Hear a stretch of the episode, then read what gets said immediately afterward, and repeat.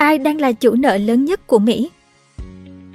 Khi đồng hồ đếm ngược đến thời điểm Mỹ có nguy cơ vỡ nợ lớn chưa từng có trong lịch sử, các nền kinh tế lớn thứ hai và thứ ba thế giới, lần lượt là Trung Quốc và Nhật Bản, đang dõi theo trong lo sợ.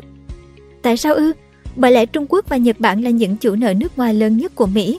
Hai nước này nắm giữ tổng cộng 2.000 tỷ đô trên 7.600 tỷ đô trái phiếu kho bạc Mỹ do nước ngoài nắm giữ. Nếu yêu thích video này, bạn hãy tải ứng dụng sách tin gọn để ủng hộ nhóm nhé. Cảm ơn bạn rất nhiều.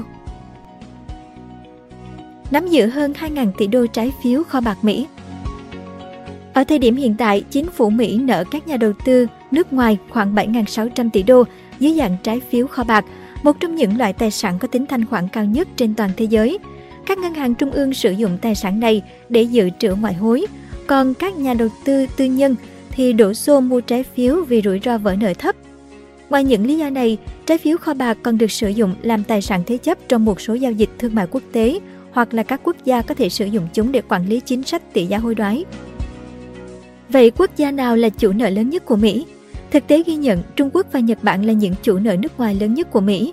Hai nước này nắm giữ tổng cộng tới 2.000 tỷ đô trên 7.600 tỷ đô trái phiếu kho bạc Mỹ do nước ngoài nắm giữ.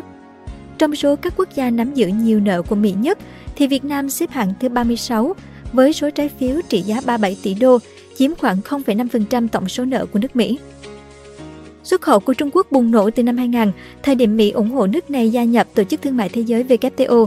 Với lượng lớn đô la trong tay cần chỗ cất an toàn, Bắc Kinh bắt đầu tăng mua trái phiếu kho bạc Mỹ, được coi là một trong những khoản đầu tư an toàn nhất trên thế giới.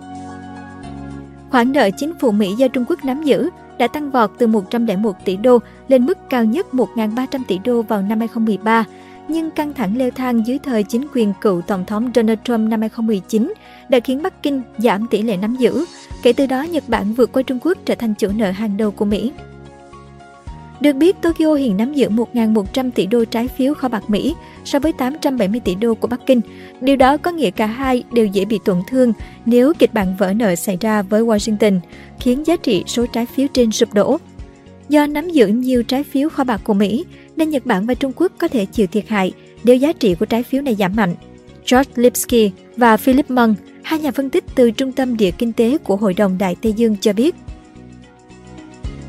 Tác động tàn phá thực sự là gì?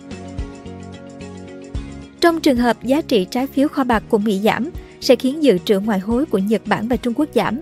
Nói cách khác, họ sẽ có ít tiền hơn để thanh toán các mặt hàng nhập khẩu thiết yếu, khoản nợ nước ngoài hoặc hỗ trợ đồng nội địa. Điều này quả là cơn ác mộng đối với bất kỳ quốc gia nào đang giữ trái phiếu kho bạc của Mỹ, chứ không riêng gì mỗi Trung Quốc và Nhật Bản. Song giới phân tích nhận định, rủi ro thực sự đến từ sự suy thoái kinh tế toàn cầu nếu Mỹ vỡ nợ. Một vài ví dụ có thể kể đến như đơn hàng đến những nhà máy ở Trung Quốc cung cấp linh kiện điện tử cho Mỹ sẽ dần giảm xuống. Những nhà đầu tư Thụy Sĩ sở hữu trái phiếu của Bộ Tài chính Mỹ sẽ chịu thiệt hại. Các doanh nghiệp Sri Lanka sẽ không thể sử dụng đô la để thay thế cho đồng nội tệ của nước này. Không có lĩnh vực nào của nền kinh tế thế giới tránh được tác động của việc Mỹ bị vỡ nợ và cuộc khủng hoảng này không được giải quyết nhanh chóng. Mark Zandi, chuyên gia phân tích kinh tế tại Moody's Analytics, nhận định với AP. Zandi và hai đồng nghiệp khác tại hãng phân tích Moody's Analytics kết luận rằng việc vượt trần nợ công trong vòng một tuần sẽ khiến nền kinh tế của Mỹ suy yếu, xóa sạch khoảng 1,5 triệu việc làm. Nếu cuộc khủng hoảng kéo dài đến mùa hè, tác động sẽ còn nghiêm trọng hơn nhiều. Theo đó, nền kinh tế nước Mỹ sẽ rơi vào tình trạng suy thoái, khoảng 7,8 triệu việc làm sẽ biến mất khỏi thị trường lao động của nước này. Lãi suất cho vay sẽ tăng cao, tỷ lệ thất nghiệp sẽ nhảy từ mức 3,4% ở thời điểm hiện tại lên 8%. Tác động của tình trạng vỡ nợ kéo dài sẽ dẫn đến việc thị trường chứng khoán lao dốc, xóa đi khoảng 10.000 tỷ đô tài sản của các hộ gia đình. Và dĩ nhiên không có quốc gia nào bị thiệt hại nghiêm trọng hơn hai chủ nợ lớn nhất của Mỹ là Trung Quốc và Nhật Bản. Trên thực tế, sau đợt bùng nổ hoạt động ban đầu, khi dỡ bỏ các hạn chế dịch Covid-19 vào cuối năm 2022, nền kinh tế Trung Quốc đang gặp thách thức khi tiêu dùng, đầu tư và sản lượng công nghiệp đều có dấu hiệu chững lại. Một mối quan tâm lớn khác là tỷ lệ thất nghiệp tăng vọt, chạm mức kỷ lục 20,4% trong tháng 4. Trong khi đó, nếu giá trị trái phiếu kho bạc của Mỹ tiếp tục giảm, thì các chuyên gia vẫn chưa lường được hết những điều khủng khiếp nào đang chờ đợi nền kinh tế Nhật Bản. Bởi lẽ nền kinh tế Nhật Bản chỉ mới có dấu hiệu thoát khỏi tình trạng trì trệ và giảm phát, thứ vốn ám ảnh nước này trong nhiều thập kỷ. Vậy nên khi tai ương kinh tế giáng xuống thì có lẽ xứ sở mặt trời mọc sẽ tiếp tục chìm sâu trong ác mộng suy thoái. CNN thì có vẻ lạc quan hơn, họ cho rằng ngay cả khi chính phủ Mỹ cạn tiền và không còn biện pháp đáp ứng tất cả nghĩa vụ thanh toán, sớm nhất vào ngày 1 tháng 6 năm 2023, khả năng Mỹ vỡ nợ vẫn có thể thấp. Một số nhà lập pháp nước này đã đề xuất ưu tiên thanh toán lại trái phiếu cho những trái chủ lớn nhất. Nếu làm vậy, Washington sẽ chậm thanh toán các nghĩa vụ khác như lương hưu và lương nhân viên chính phủ, nhưng sẽ ngăn chặn được tình trạng vỡ nợ lớn với các nước như Nhật Bản và Trung Quốc. Các chuyên gia tài chính thì cho rằng nếu không có giải pháp thay thế rõ ràng để đối phó với biến động thị trường, các nhà đầu tư có thể đổi trái phiếu kỳ hạn ngắn, lấy trái phiếu dài hạn hơn. Viễn cảnh này thậm chí có thể có lợi cho Trung Quốc và Nhật Bản, vì cả hai chủ yếu nắm giữ trái phiếu kho bạc dài hạn. Marcus Noland, Phó Chủ tịch điều hành và Giám đốc nghiên cứu của Viện Kinh tế Quốc tế Peterson nhận định, một khoản nợ không trả được ở Mỹ có nghĩa giá trái phiếu kho bạc giảm, lãi suất tăng, giá trị đồng đô la giảm và sự biến động gia tăng. Nó cũng có thể kéo theo sự sụt giảm trên thị trường chứng khoán Mỹ, gia tăng căng thẳng với lĩnh vực ngân hàng và bất động sản. Mối quan tâm sâu sắc lúc này là gì?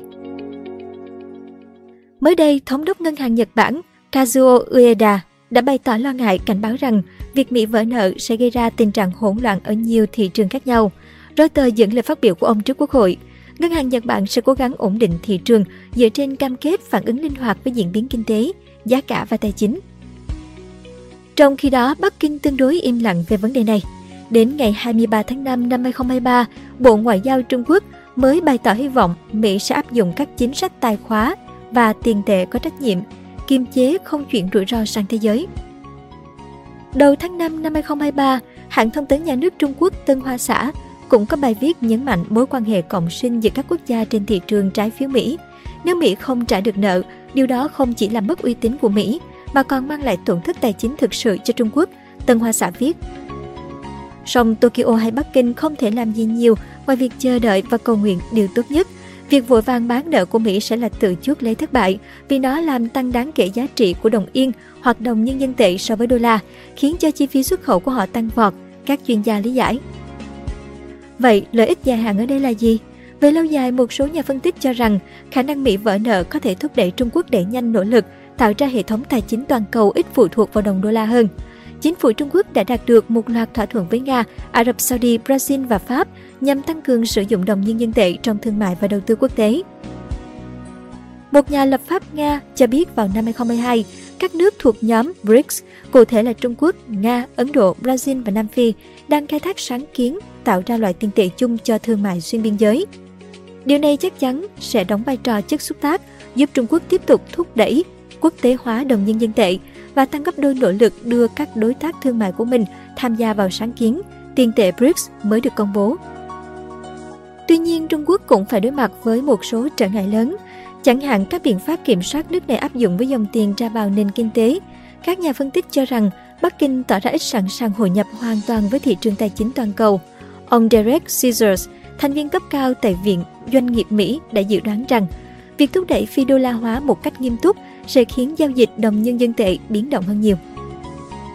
Trong khi đó, dữ liệu từ hệ thống thanh toán quốc tế SWIFT cho thấy tỷ trọng tài trợ thương mại toàn cầu của đồng nhân dân tệ là 4,5% vào tháng 3 năm 2023, trong khi đồng đô la Mỹ chiếm 83,7%. Các chuyên gia kết luận, vẫn còn một chặng đường dài phía trước để có một giải pháp thay thế đáng tin cậy cho đồng đô la. Lịch sử đã chứng minh viễn cảnh Mỹ vỡ nợ là khó có thể xảy ra, thậm chí thì ngay cả khi một cuộc khủng hoảng tài chính bắt nguồn từ nước Mỹ, đồng đô la vẫn được lựa chọn làm đồng ngoại tệ dự trữ của các nhà đầu tư. Đó là những gì đã xảy ra vào năm 2008 khi sự sụp đổ của thị trường bất động sản tại Mỹ đã khiến hàng trăm ngân hàng và công ty tài chính phải tuyên bố phá sản.